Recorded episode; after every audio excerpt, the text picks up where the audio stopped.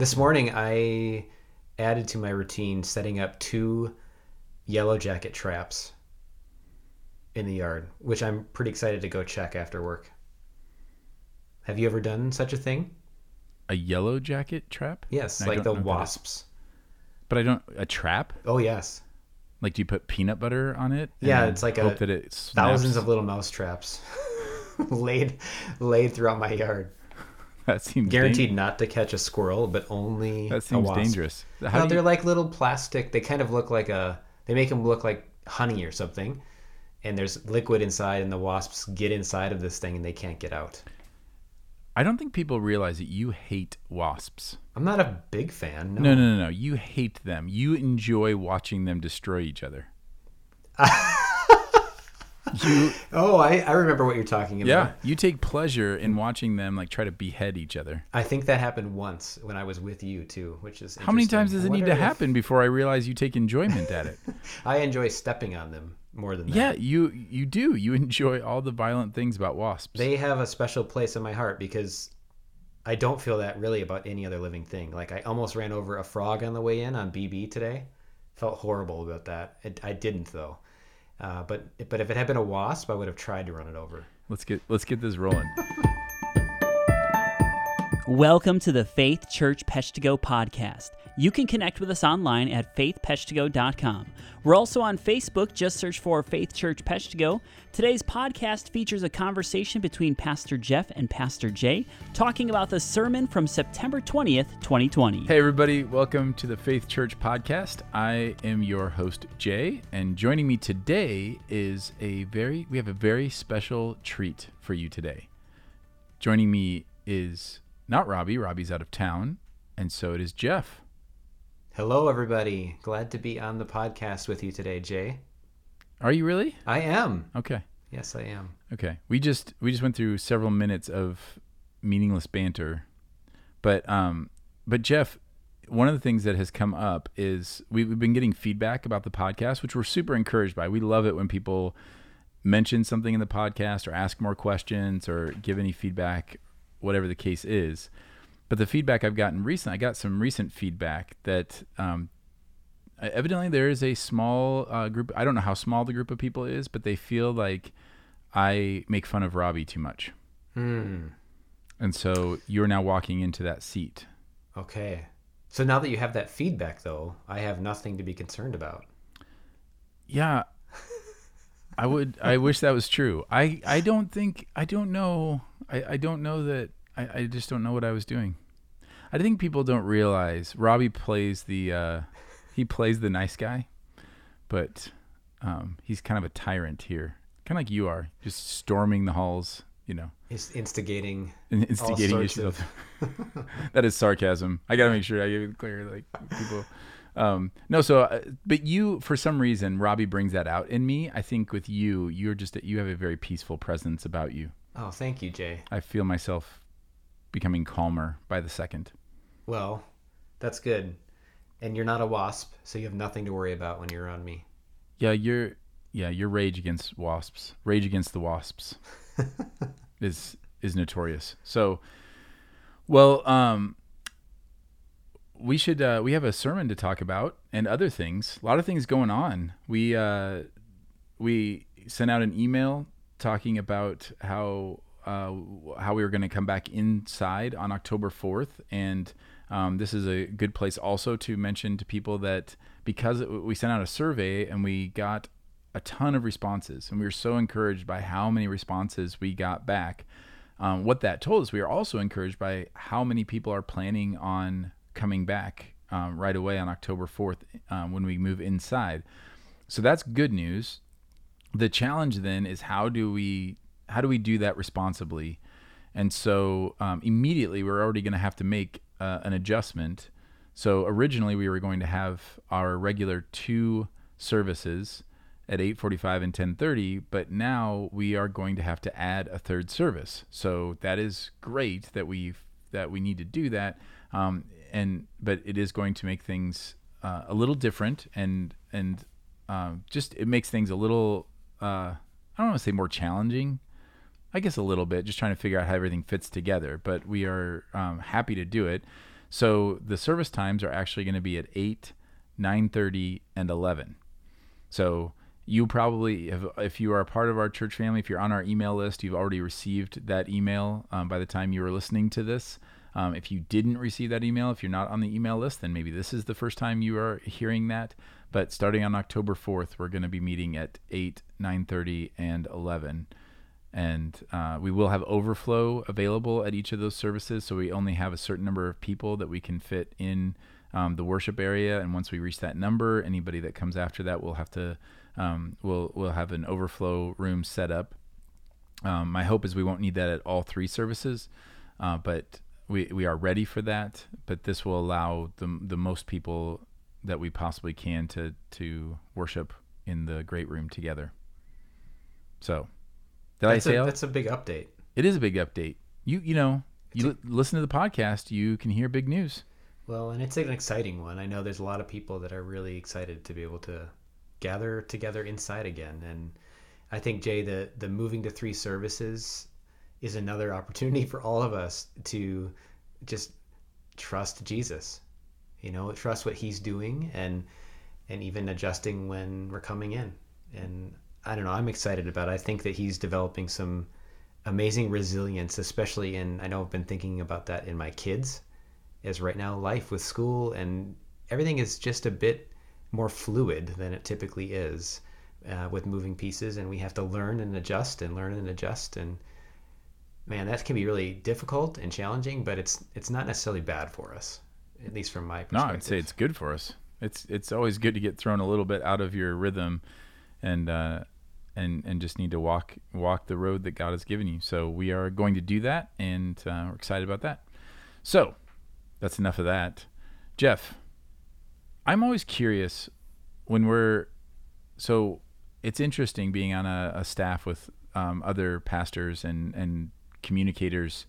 Uh, when I'm when I'm preaching and I I see either you or Robbie or, or anyone else like just kind of give a um, but especially you guys because you're used to um, teaching regularly. Uh, I when I say something, and lately I've been catching Robbie off guard with some things. So I am curious: is there anything that I caught you off guard with this weekend that you're like, oh wait, what does he mean by that? That's a good question. I don't remember any having a moment like that at all uh, this weekend. Um, I know you brought up again the disciple making movements, and I know that that's just a conversation I've had with a number of people. And again, if you haven't heard the podcast about that, I'd encourage you. Jay, remember that was right after we met outside, right? Where you talked about that? Yeah, that was uh, it was episode uh, so Yeah, so um, a couple ago, but no, there was nothing about the about the content at all. I I love the book of Colossians, so I'm excited that we're Yeah. walking through it like this. It's something that over the years with students on campus that I studied again and again because I think it so lays out the sufficiency and supremacy of Jesus for all of our lives. And yeah, so I'm excited we're walking through it. Yeah, I agree, man. And I love being back and walking through a book of the Bible because it it gives me my outlines, and I know that the outlines are good because it's Scripture. The So, Holy Spirit laid yeah, it out for us. Yeah, it's already, he already laid it out, and so I get to just explain that. So, so yeah. So this past weekend we talked about uh, ministry and Paul's Paul's ministry and and how that relates uh, to ours, and uh, I think it I, it was challenging to me in the preparation of it. I will say that. Yeah, yeah, how was it challenging? So we're talking, just for clarity, we're talking about Colossians 1, 24 to 29, Yeah. uh, just as a refresher for people. Yeah, it was. Cha- I mean, one of the things that was challenging to me was just the reminder. I don't know how often I need this reminder. It's it's fairly frequent. I can turn into a big baby when I'm in ministry, and I can start to think that when when it's hard, when uh, people aren't responding the way that I hope they will, or you know, I I get excited about an opportunity to share the gospel and it doesn't bear fruit, at least in the moment, or I have challenging times with with just people that I'm ministering to, I can get kind of pouty about that, and it's just always such a strong reminder whenever you're reading anything in Scripture. It's essentially saying whenever it's talking about ministry, point one is almost always it's it's hard, there's going to be trials, there's going to be suffering, there's going to be difficulties because that's the plan. It's through that that God does his work. Hmm. So that was a big thing for me. And it's it's unavoidable. You Yeah. know what I mean? That- That's There's no ministry that you can do that's going to avoid that. If your goal is to avoid it being hard, either by reshaping your calendar so that it's easy, or by only investing in people that are easy to invest in, or by only sharing the gospel when it's easy, then you'll never actually do any ministry. There'll never be any fruit. that's when you come to the end of yourself too, right? Mhm. It's like relying on Christ the way Paul talked about here. I was interested what you said about suffering as you described it in and I think in a way painted a picture that suffering for us as followers of Jesus should not be surprising. You said one of the reasons Paul has this in here is so they wouldn't be surprised when they encounter it. I wondered if maybe you could expand on that a little bit. Like, how do we live and not be surprised by suffering? Well, I mean, yeah, I think that's it goes it goes to that idea. If I want if my life is going to be uh, worthy, if my life is going to be spent well, then it's there are going to be challenges. There's going to be suffering, and I can't. If I'm surprised by that, then I get discouraged really easily. So that's that's what we talked about on Sunday was that that this is an encouragement to them, so that when these things happened, they wouldn't fall away. That they wouldn't um, like Jesus said, I, you know, I say these things so that you won't fall away. I, I think we just forget that that's the norm, that's the case, and if if we don't have those expectations set, then it does get really discouraging, and then again we quit or we. Like I said, we try to find easy ways to do ministry. We keep thinking that there will be the perfect environment, the perfect church, the perfect small group, the perfect relationship, the perfect whatever, that where it'll be easy and over and over and over again we see in scripture that that is not true and and we know that in other areas of life right i mean if you want to be really good at a sport no one who trains as an athlete thinks like practices should be easy Yes. nobody thinks games should be easy. Like if they're if it's if you're looking for a sport that is easy, then you're gonna find one that's not it's not worthy. And um, we know that in other things. We know that in whether you're working in school and trying to um, to achieve something in school or in work or anything else. Like it's it's a common commonly held understanding that things that are worth it don't come easy. And so I don't know why we would think it would be different in ministry. I think it's because we we buy into that false idea that if I'm in God's will, then everything will be smooth. And so we test that by saying, okay, well, I just I want to go to the, the path of least resistance. That must be where God is calling me to go. The the path that's easiest to lay out. When Jesus actually says the opposite, that it's hard and narrow is that road. And so um, if few will find it. That's so that doesn't exactly make it look like oh just go wherever wherever it's easiest It's it's interesting how much I know of my life I have spent worrying about the path going like veering off of the easy path. You know, like when we a lot of our anxieties and troubles in life are anticipating getting off the easy road.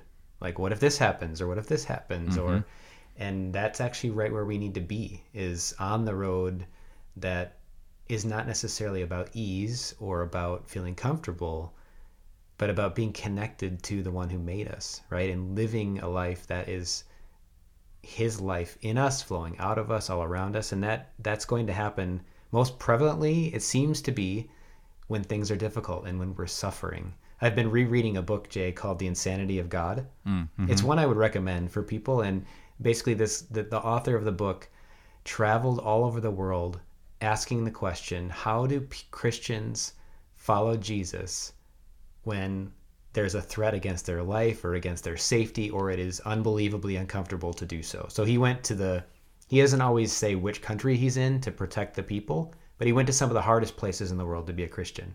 Mm-hmm. And the things that he saw and experienced there were astounding. And that's where the the title of the book came from. It's like it's like this it's almost insane to see how God uses the suffering of his people to advance his kingdom, to advance the gospel on this earth.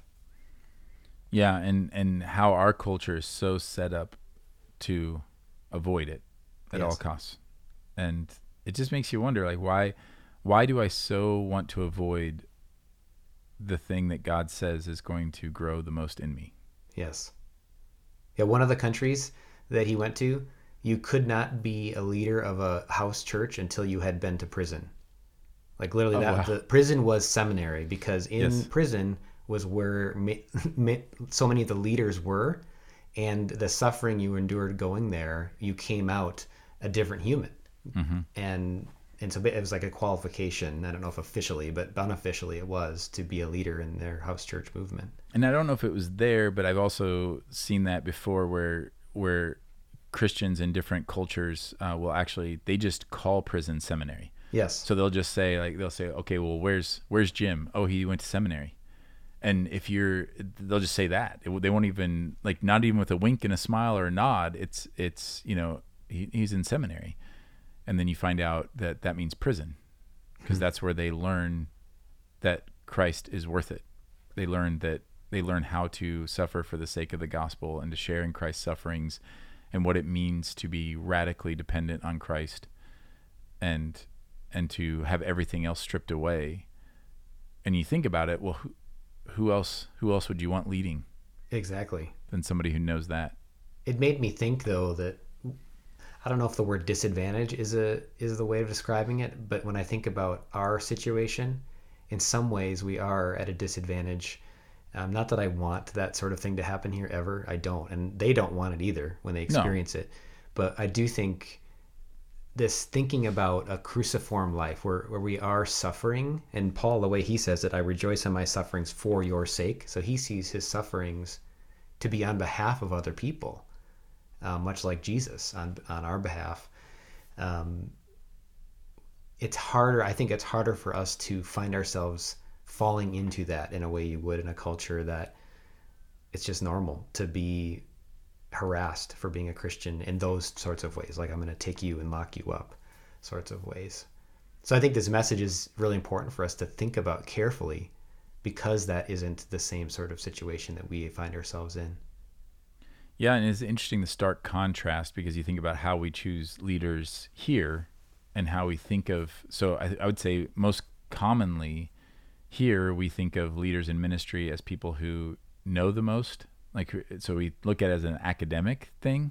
Um, if you if you study a lot and you know a lot of theology and can articulate it, then then that's leadership qualities. We also look at just giftings and wirings and saying like, oh, this person's um, outgoing or this person's good with people or this person you know whatever. They're just these these abilities and how that doesn't that that's how we typically pick leaders. And in most of the world that's not how they pick leaders. They pick leaders based on um, on maturity in Christ and being formed like you said cruciformed and people who have demonstrated their their their faith and trust in Jesus and not that not that it's wrong to have good understanding like that you also would want that but just saying that that is that's going to be a stronger indicator of the understanding and depth of, of wisdom and knowledge that a person has more th- more so than just being able to recite passages or theology. That makes me think of the the section of the sermon where you were talking about maturity mm-hmm. as well, and I wanted to circle back on that and uh, talking about maturity in Christ being like okay, I'll just read it here. What he says in verse twenty eight, Colossians 1, 28. Him we proclaim, warning everyone and teaching everyone with all wisdom, that we may present everyone mature in Christ. So, like, the aim and direction of Paul's ministry to them was to be able to present them mature in Christ. It made me think it's really important that we, when we think about what maturity is, that we're thinking about what Paul meant. Mm-hmm. And so, I wonder if you could take a couple minutes and just expand on on that. Like, what is maturity in Christ? What is he getting at there?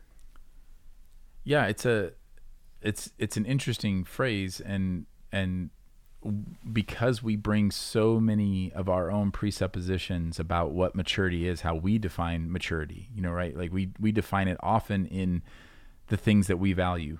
So the person who, um, for example, the person who is a task person who just values getting things done, they're going to see a person who values getting things done as mature, and they're going to see somebody who doesn't value that and they can see them as immature. Like well they're immature. They don't understand that, that life is really about getting these certain things done. Um, other people who value like really big picture thinking and dreaming and you know looking forward they would define maturity as someone who can do those same things. So we we so often measure these these things in our own image. Like we we measure Christian maturity. So the person who um, the person who highly values theology would would measure maturity based on can do you have the right theology and can you articulate it well. Hmm. The person who values um, highly values and is wired to be a servant and and just gives like serves and goes and and um, you know will move anybody from one house to the next who will go and and do all these things often thinks of maturity as doing that and not not just sitting around and talking about theology but going and doing these things and every bit of it there's an element of truth in that like it's all a piece of the puzzle right like all those things kind of come together but where it comes together for paul is actually so much simpler than all of that it is it is you know i, I mentioned the, the fruit of the spirit humility love and when you really boil it down every time Paul talks about maturity that I can think of, he's pointing to a Christ like character and demeanor. Hmm. He's never pointing to he's he's rarely pointing that and I'm trying to think off top of my head right now, but I can't think of times where he's pointing to things that need to be done or accomplished or uh, or even even theological points, he he does mention the the maturity of um, going beyond just the foundations of the faith, you know, and he he talks um, uh, or that that's in Hebrews. Um, yeah, the that, desiring solid. That was that was the whole that was the trick question of wait, did Paul write Hebrews? That's a that's a different topic for a different podcast. So I ha- always have to like pause and go, wait a second. But um, the idea, yeah, that you're like the spiritual milk and that you should be on solid food, you should be teaching others. Um, and I, so there is, there is that element, but far more often it is, it is going to the character of Christ, the demeanor of Christ. Um, and that is the fruit of the spirit, humility, love. Hmm. It, right? It's interesting. Maturity ends up being really wrapped up in a person right? It's like yes. you want to know what maturity is. It's like Jesus. It's Christ likeness, and interesting when you get at what we did a couple weeks ago. I think about him being in the image of God, that he is the exact representation of God. Um, it gets back at the original intention for which God made human beings in His image. Mm-hmm. It's it's to me, it's really amazing how this thread, the gospel thread, doesn't just start with the book of Matthew in the New Testament, right? It's all the way through God's revelation to us. And uh, we just see it coming to completion in Jesus. He brings it to completion. And yeah, I, I don't know. I, I know for myself, maturity for a lot of years, my aim was to know more stuff. Mm-hmm. And I admired people who knew stuff. And I think knowledge is actually really good. That that sort of knowing theology or knowing about God or being able to answer questions, that's really a good thing. And I'm glad that that was a desire of mine. But I've come to see that, that if you have knowledge without the fruit of the Spirit, so love, joy, peace, patience, kindness, the, the list there, it's really empty and it's very pointless. And I've met people with way more knowledge of the Bible than I will ever have who don't even believe it's true. When I've been on campus with mm-hmm. students, I've met professors who know tons about the scriptures. They're scholars of it and they don't believe it at all. So clearly, just knowing about God intellectually or knowledge based isn't enough. Um, so I don't know. I appreciate that emphasis that we're talking about becoming like a person, like Jesus Christ, and our character that then overflows into our behaviors. Yeah, and if we and I love that we we say that it's wrapped up in a person because then that that guards us from going down rabbit trails because someone could say, "Well, wait a second, maturity is also understanding. Like uh, it's understanding and knowing. So theology is important. Yes, Jesus clearly um, understood and had knowledge, and and it is those things are important, but it's important in the way and the demeanor of Christ. So you don't see arrogance if in in Jesus. So if you if your knowledge of theology is coming is is coming from a place of arrogance, well then it's not maturity. It's just knowledge, which you know Paul explicitly says. That's why knowledge puffs up, but love builds up, and and all these other things, the gifts are are worthless. They're you know a noisy gong or a clanging cymbal. They're without love. That's the that's the idea that any of these things. So so when someone values knowledge and they say, well, knowledge is important, and you point to a couple of passages where knowledge is important, yes, as manifested in the person of Jesus Christ. Hmm. You know, or if somebody says, no, what's important is that we um, that we serve and that we're we're doers and that we're we're doers of the word, and you, you quote those passages. Yes, if we're doing things and serving and going in the in the um, in the image of Christ, like i as Christ went. Um, and same way with you know like again this is just what we are wired for so you know if a, a person who is more of a confrontational person and says no we need to stand up for truth yes in the way that christ did that. And if you do it in a way that christ didn't do it well then you're not actually that's not actually maturity according to the bible. So maturity is not defined by any of those things you can't define maturity apart from christ. I mean, according to it, the Christian, obviously, you just you can't. Um, there's nowhere, there's nowhere that I could look at my life and say, yeah, I know that doesn't look like Jesus, but I think it's still honoring to God. That that doesn't work. So, um, and I think when we when we can when we separate traits, we start to interpret them in the way in our own again in our own image.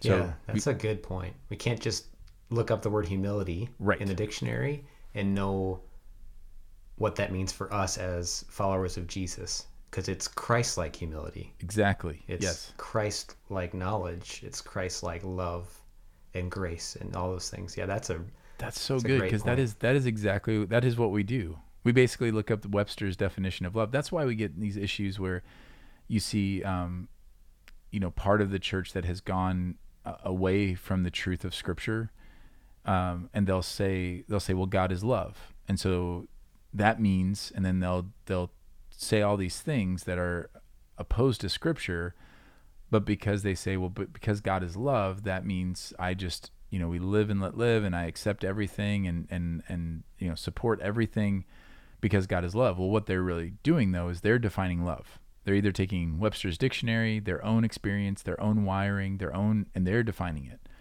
And you you can't do that and call that Christian maturity. It's always evidenced by Christ. So I, I love that idea of saying, okay, and it's so simple, right? It's so simple to say, okay, peace. All right, well, what does that mean? What does it mean that we're blessed are the peacemakers? What does it mean to be a peacemaker? Well, Jesus. But Jesus, you know, like how however he did it, that's that's what it means when it when he says that. So let Jesus let the life of Jesus define the terms that we see in scripture. But you just triggered a thought, Jay, that this underscores the importance of knowing who Jesus is. Like, so we were just saying that knowledge can be a, a bad thing if not Christ-like knowledge, and this is an example where where we need knowledge of Him to know what His life was like. Mm-hmm. So, spending time as a habit of just being enamored with Him and that we see in the gospel Yeah. And and I think that's what we're doing on Sunday mornings as well. When the word is preached, we are hearing this is what Jesus is like over and over again. But it makes me think we really do need to be people who are just all the time, over and over again, thinking about, meditating on, imagining the life of Jesus as we encounter it uh, in the scriptures. because otherwise we won't know how to say like okay so jesus is loving what does that mean we need to have content for that so that we know who he really is Yeah. That's really good. Glad you brought that up. this also makes me think the way paul says maturity he, he really does make it like the goal of his ministry present everyone Yeah. mature in christ it does for us as a church that has great implications for how we measure and think about when ministry is going well or it's not Mm-hmm. Right you mentioned it's not about participation in programs it's not about how many people are at a service this Right. is what it's about maturity in christ Right, because really the, the biggest mark of maturity uh, in Christ for the believer is a person who has completely laid down their life and identified with Christ. That that they no longer live but Christ lives in them. That's our pursuit, right? None of us fulfill that perfectly by any stretch. I mean, my my life is full of those contradictions and the question that I'm usually asking myself is can I imagine Jesus functioning how I just functioned in this scenario? Mm-hmm. And so often the answer is no. And so that kind of eliminates any of the justifications I have. Like, well, I know I said that a little harshly, but I was right, or this person needed that, or whatever. And then if I look at that and say, Jesus never spoke that way to people, um, then then I should never speak that way to people. And um, and that that can cut both ways. But I think when we look for maturity, when I'm when I, when I'm saying, okay, are we presenting? So if I'm discipling someone and I'm thinking of presenting them as mature in Christ, I'm not thinking about a list of doctrinal truths um, or skills. I'm thinking about the character of Christ, and I'm thinking about them, how they understand the gospel, and that they look at Christ, and and essentially, it's the parable of the treasure hidden in a field like a person mature in Christ is a person who says he's worth it. He's worth everything. And that person that person is mature. Does that make sense? It It does. little- it, the way I'm just thinking about the implications of that. Yeah. You know, like so the way if you can say that and you you got at this in the sermon, like Christ is worth it. So this suffering I'm experiencing right now, or this this challenge um, to get really Christ calls each one of us as his apprentices to get outside of our own stuff, right? And to to deal with our own stuff, but then to get involved in other people's and to help and to bless ultimately it's going to come down to Jesus is worth this. He is worth it. And you gave the example of like a firefighter or a police officer. Um, we could add to you know teachers, nurses, doctors, whatever. When, whenever you put yourself in a situation that um, you're risking it for other people, it's because you're thinking this is worth it. This person is worth it. And and we're saying to follow Jesus as his apprentice is to say over and over again with all of our life, he's worth it. He's worth it. And I think it's important at that point to because what I grew up with was people telling me he's worth it, and it was in the vein of, look at everything he did for you. The least you can do is suck it up and endure. Oh, so pay him back. Yeah, Yeah. and that's a very important thing that we have to caution against. Jesus isn't worth it because you know he did all of he did all of this for us in the past tense and we're supposed to now like the least we could do is kind of pay him back or you know do do these things for him. It's he's worth it because he yes he has done a work for us but he is doing a work in us now and he is doing he's preparing a work for us in the future. Um, and we are partakers in that. And so it's very real tangible things that are that are worth it. And that's what you know i tried to touch on that a little bit of the peace and the joy and um, and then the the extravagant riches and blessings that he gives to his children the inheritance that is being kept for us um, undefiled and unfading. It's it's all of these things that are saying yeah this is this is the best use of my life. It it's not a it's not a guilt trip of and, and that's what I mean when I say people saying it's worth it is they're saying I wouldn't do anything else.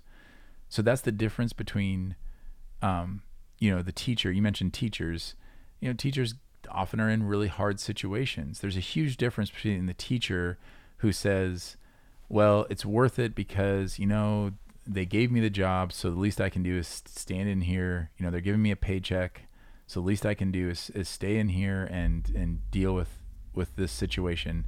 That's very different than the person, the teacher who says, "It's worth it because I've seen the fruit of this labor. Yes. I know what's coming, and this is the reward, and I wouldn't do anything else. I wouldn't trade it." Yes. That's a good distinction. It's it's about yes, it's about those kids for that teacher, right? It's not about the pay. Yeah. And I just have, you know, I've already been paid. I'm getting paid. I have to do this, because that's kind of what happens when our if our mentality switches into. I think John Piper called that like the debtor's ethic, where God gives you something and then you give him something back. We kind of Yeah. do that sometimes with gifts for each other. Yes. Um, that is not how God intends for us to live with Him. No. He does not. He cannot be paid back, and He does not desire any payment back. He it's a gift to have life with Him, and the life we have with Him is that worth it. It's that amazing and that good, that of course we would follow Jesus into difficult places. Of course we would. Which is it's that yeah, that's- good. That's why he has right. That's why he has joy in it. That's why he rejoices. That's why James says, you know, that it's with joy that we meet these trials. It's because it is coming through them the the gift that is there, and which ultimately the gift is God Himself. It is intimacy with Christ. Um, I was talking to someone not too long ago that they just said that they didn't understand how they would see other people feel close to God, and they didn't understand that. And they, they, they wanted, they would love to feel that way, and they didn't understand why they couldn't. And I just thought, man, that's such a great point that that the actual reward is intimacy with Christ. Like when you feel known and loved and seen by the creator of the universe and you are like hiding in him seeking refuge in him um, when when when you have that unity with Christ there's like there's nothing like it. Like you're bulletproof. And that's amazing. It's amazing to not be tossed to and fro and to you know to be at the mercy of what's going on in the world or at the mercy of what's going on in your life or at the mercy of how other people are treating you but to be free because you're so you feel and are experiencing such love in Christ that you're free to to love others even if they are even if they do evil to you. You know like you were you had mentioned earlier when we were talking about Romans 12 and um, overcoming evil with good. Well that that only happens when you are so satisfied and so rock solid in your identity in Christ that you don't you don't need that from like you can overcome evil with good in in that situation you know because because you are so filled up and you're so it's so worth it to just be abiding in Christ. Yeah, and uh, it's like as we get to know him more and more, we see how good he is. It's interesting because parts of you know part of growing, I think, in him is looking back and realizing, for me, oh, I did not realize how good he was in this thing, or his character, or what he's done for me. The more I find out how good he is, the more everything that's not of him does not look so good anymore. So evil actually feels like more evil. It actually looks like stealing my life. It mm-hmm. actually looks like it's going to destroy me and other people, not bring life, not bring joy, all the things that we have in Christ. Yeah, yeah. I think we were, when we were talking about Romans 12 earlier before the podcast, Jay had just he had said in the sermon, we shouldn't be surprised when we encounter suffering.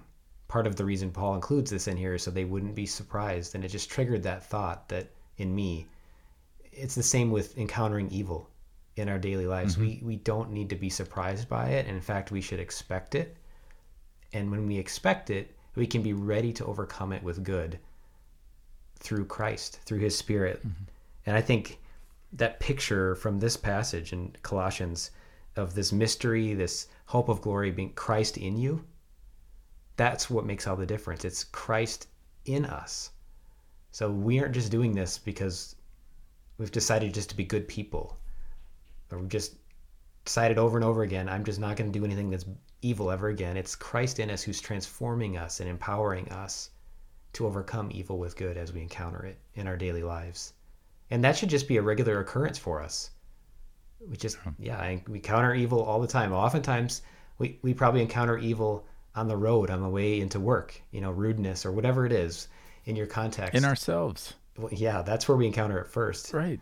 Yes. And that shouldn't surprise us. Like No. we so quickly go then into a shame spiral or into a or into a justific self justification spiral or whatever. And the reality is we shouldn't be surprised that it's it's uh, it, it's expected out there and in here that you know we are being shaped from one degree of glory to another. Hmm. It's slow, but it is beautiful. It's a beautiful work, and he will he'll finish it. He'll complete it in us and in all creation, and we can we can absolutely rest in that.